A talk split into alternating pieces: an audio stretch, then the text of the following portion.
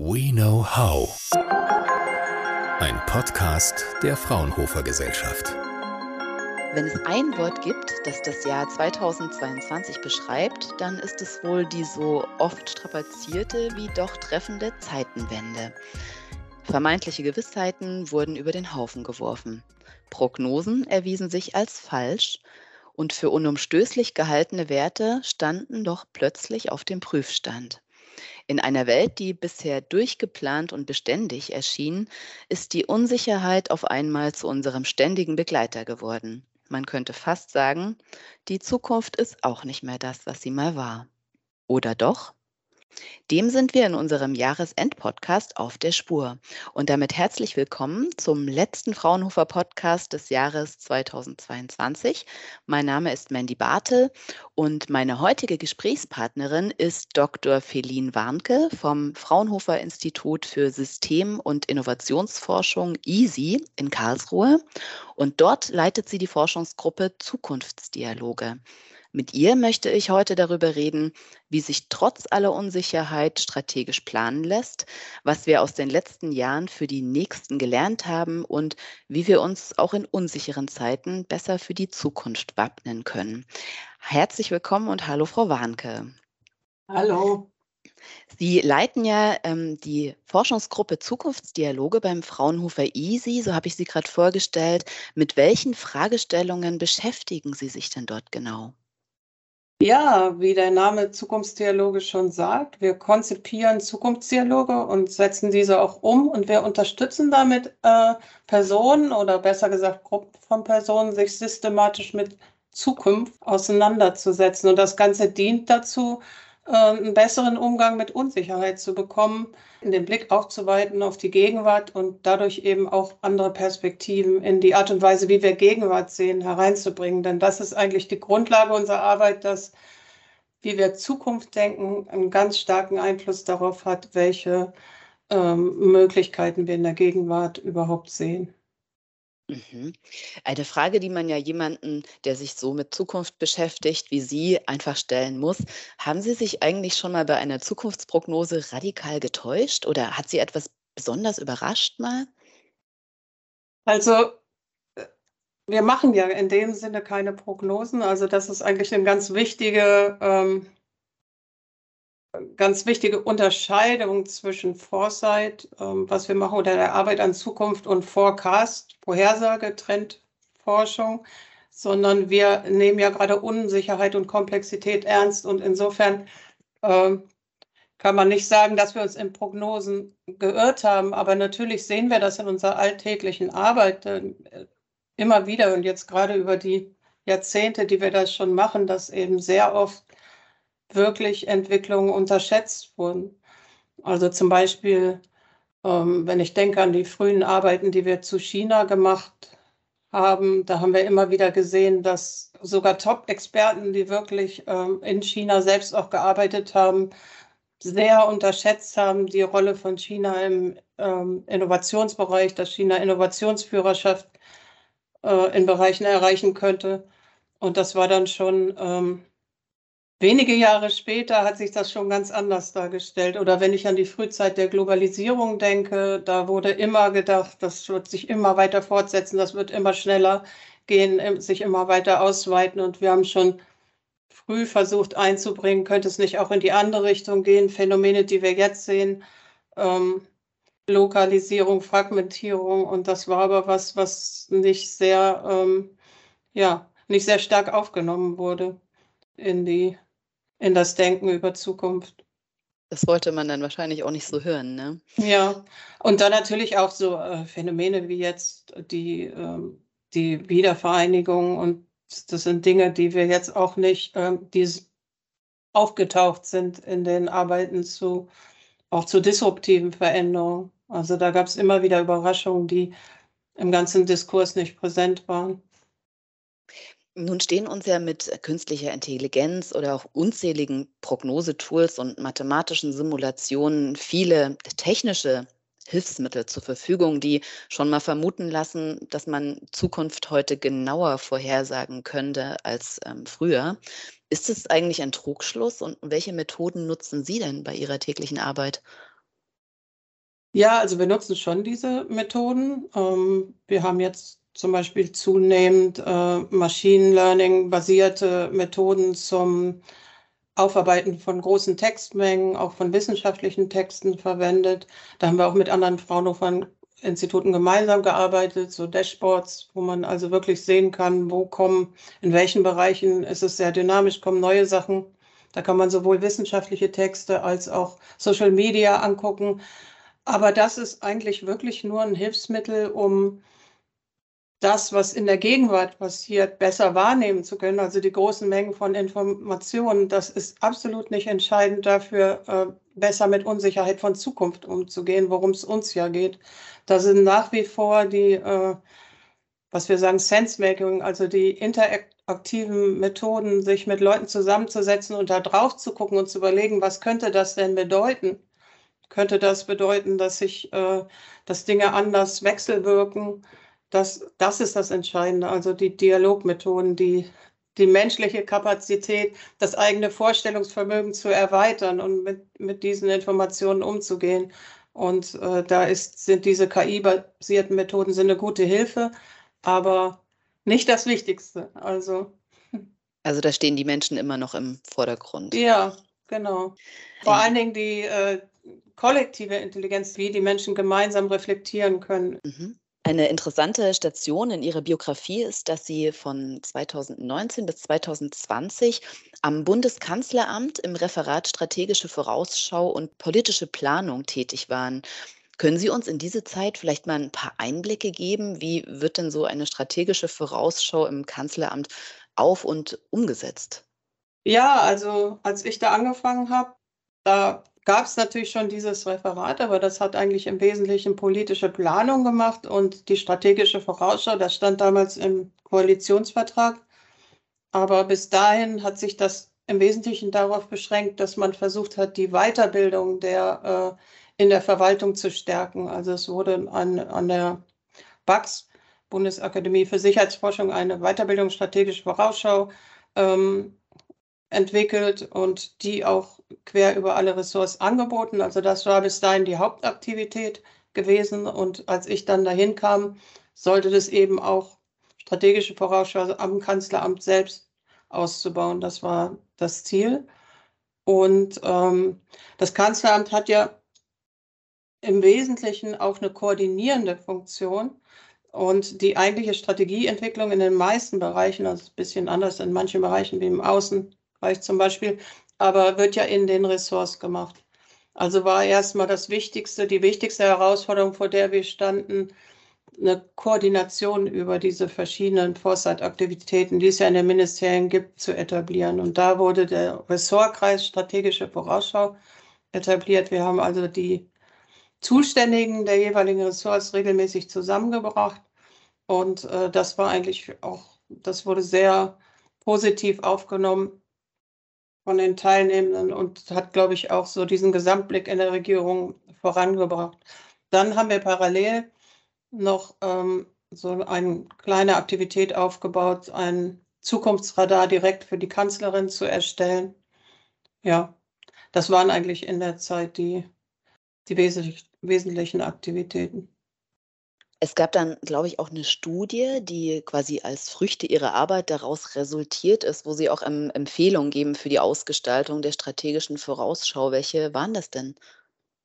Ja, also das äh, war sozusagen im Nachgang zu meiner Zeit da. Also das war ja, wie gesagt, so die erste, der erste Versuch, das am Kanzleramt zu etablieren. Und da war eigentlich die Erkenntnis, dass man doch sehr viel grundlegender nachdenken muss, wie man das äh, institutionell in der Regierung aufstellen kann. Also dieser Ressortkreis war natürlich ein guter Anfang, aber das ähm, musste doch sehr viel grundlegender aufgesetzt werden. Und deswegen wurde eben dann, als ich dann weg war, diese Studie ausgeschrieben und die haben wir dann eben auch durchgeführt.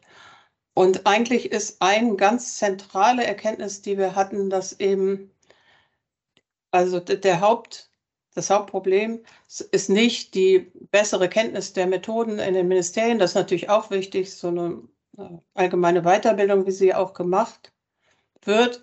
Aber es sind wirklich die Strukturen, in denen Politik gemacht wird und auch die Kultur oder die Art und Weise, wie äh, konkrete Politikentwicklung vor sich geht, die eben oft keinen Raum lässt für äh, strategische Vorausschau. Strategische Vorausschau hat ja auch viel zu tun mit Hinterfragen der eigenen Annahmen, ähm, vor allen Dingen auch über Silos hinwegzuarbeiten, über Bereiche hinwegzuarbeiten, denn die Zukunft passt nicht in die äh, Kästchen, die wir sozusagen heute haben, sondern ist immer praktisch alle Zukunftsthemen sind quer gelagert. Also wir haben wirklich ganz stark gesehen in den vielen Interviews, die wir geführt haben, dass es eigentlich so kulturelle und strukturelle Gründe sind, die ähm, dieses systematische, äh, systematische Zukunftsarbeit eigentlich blockieren in der Politik. Und entsprechend war dann auch unsere wesentliche Empfehlung, eine, eine Querstruktur einzurichten, die diese, diesen Freiraum eröffnet.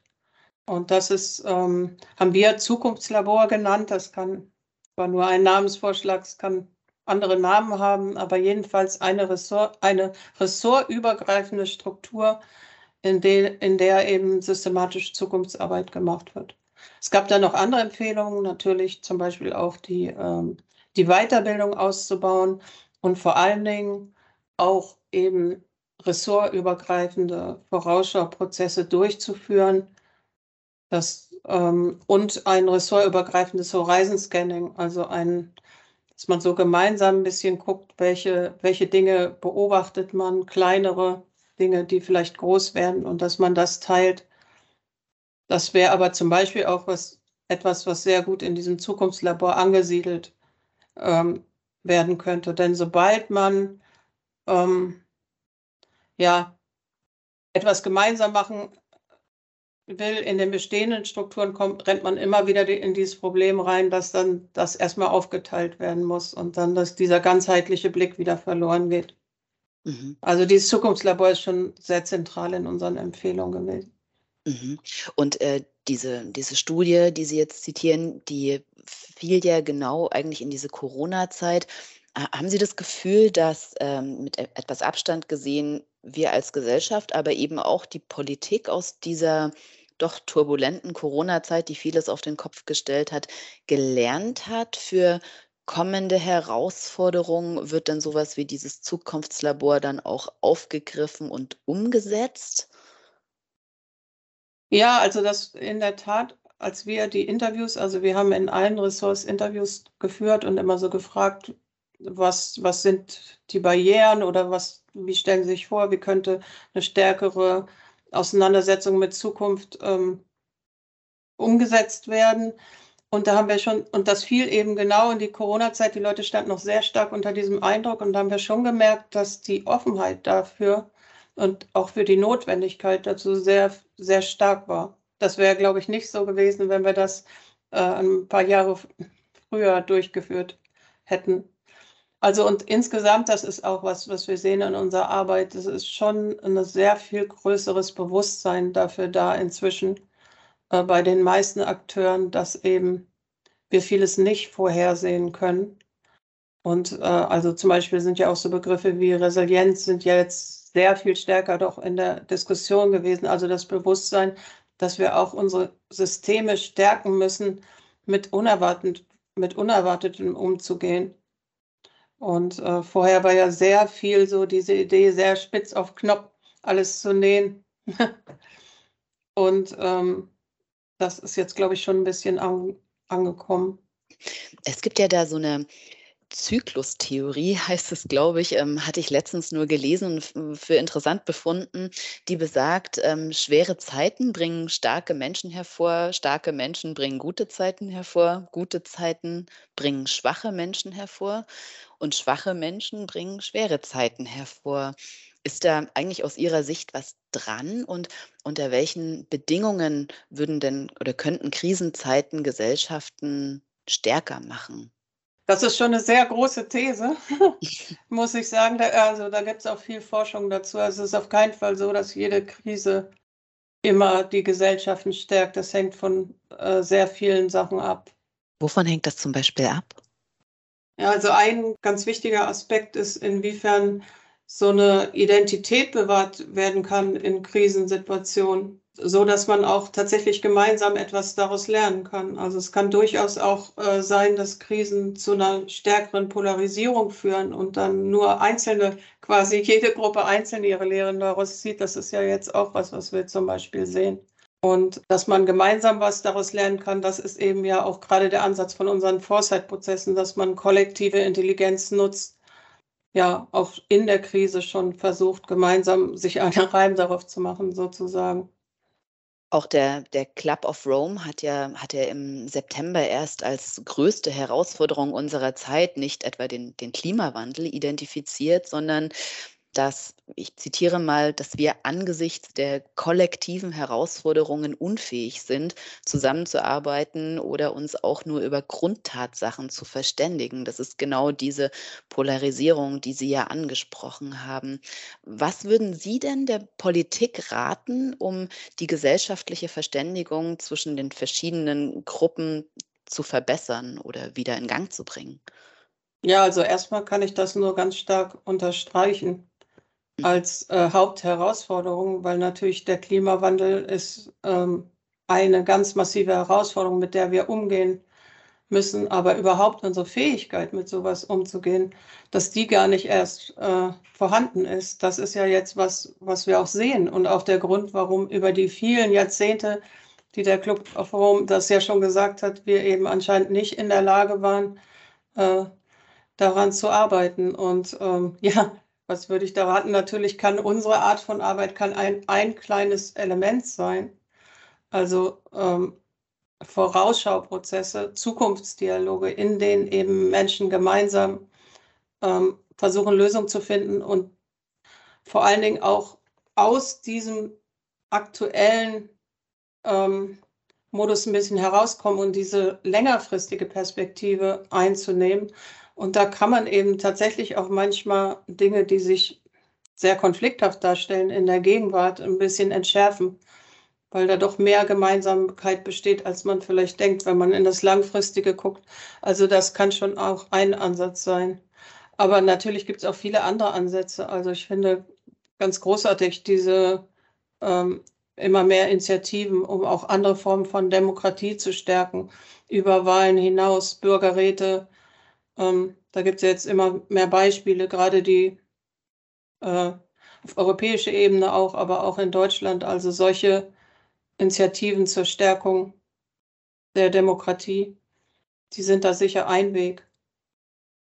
Aber mhm. eben auch, ähm, es gibt auch viel sozialwissenschaftliche Forschung dazu, zu gucken, wo sind vielleicht doch ähm, Gemeinsamkeiten über diese äh, Gräben hinweg.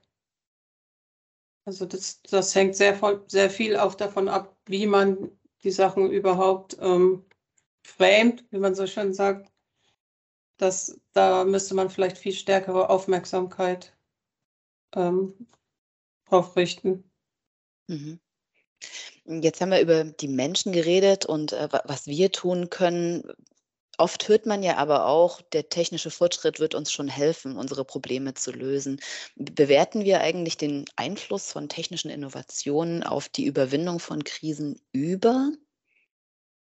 Ja, also würde ich schon sagen.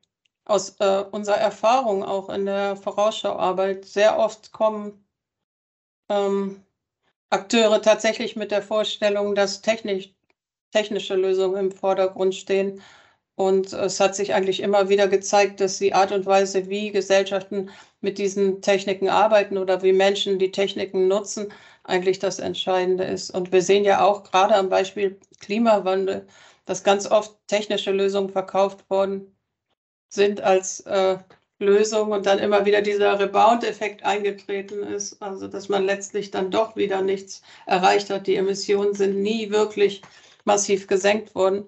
Also da ist es sogar so eine Illusion, dass die Technik es schon richten wird, ist da sogar wirklich äh, kontraproduktiv. Vielleicht also können Sie den Rebound-Effekt noch mal ein bisschen näher erklären für unsere Zuhörerinnen und Zuhörer. Ja, das heißt im Prinzip, dass man erst vielleicht einen Effekt hat, irgendeine Emission wird gesenkt oder ein schädlicher Effekt wird gesenkt, aber dann dadurch, dass man das Ganze wieder anderes nutzt, wird letztlich dann doch der Effekt wieder ausgehebelt und man hat dann doch mehr äh, schädliche Wirkung oder Emissionen zum Beispiel. Also man hat einerseits mehr Effizienz erreicht, aber dann eben doch letztlich höheren Verbrauch. Das heißt, wir können uns nicht einfach zurücklehnen, sondern wir müssen schon auch was dafür tun, dass die Zukunft lebenswert wird. Ja, ähm, und zwar auf Systemebene eben. Also mhm. die, insgesamt die Einbettung in die Gesellschaft, das ist das Entscheidende. Wir gucken immer auf die Wechselwirkung zwischen technischen, wirtschaftlichen und gesellschaftlichen Strukturen. Und da muss man hingucken, wie man da einen Wandel hinbekommt, da ja der Blick in die Kristallkugel nun Ihr tägliches Geschäft ist und ähm, dies ja auch der Jahresend-Podcast ist, noch eine letzte Frage. Welche Voraussagen würden Sie denn für 2023 wagen? Was erwartet uns da? Tja, wie gesagt, wir sind ja nicht im Voraussagen unterwegs, aber eine Sache, die man, glaube ich, schon wirklich sagen kann, ist, dass Unsicherheit und Turbulenz stärker zunehmen wird. Also das sieht man ja jetzt schon, dass Klimawandel sind wir sehr nah an sehr vielen Kipppunkten. Und das bedeutet eigentlich immer, wenn komplexe Systeme an Kipppunkte kommen, dass insgesamt die Turbulenz zunimmt. Also es werden häufiger mehr unerwartete Dinge passieren. Eine Sache, die ich glaube, dass sie sich im nächsten Jahr schon bemerkbar machen wird, ist zum Beispiel auch die Entwicklung von Covid in China. Da ähm, was da passiert, wird sehr großen Einfluss, äh, wird wahrscheinlich große Einfl Auswirkungen auf das haben, was wir auch hier sehen, wieder auf die Wertschöpfungsketten. Aber es, es kann an vielen unerwarteten Punkten auftauchen. Aber das muss man natürlich auch sagen, Unsicherheit hat auch immer positive Komponenten.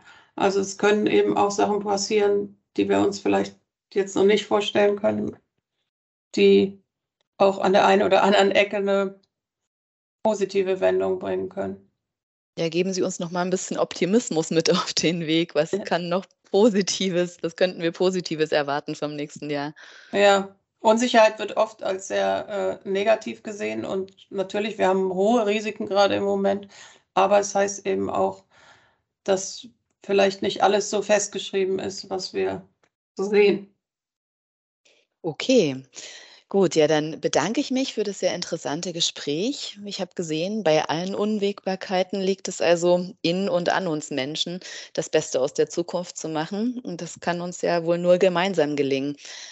Dabei müssen wir nicht immer einer Meinung sein, aber es ist ja schon viel gewonnen, wenn, wenn wir andere Sichtweisen respektieren und uns auf Gemeinsamkeiten statt auf Unterschiede konzentrieren.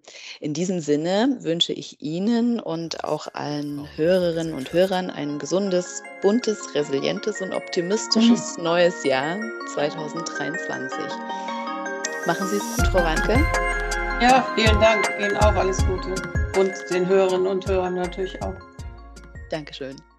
Fraunhofer. We know how.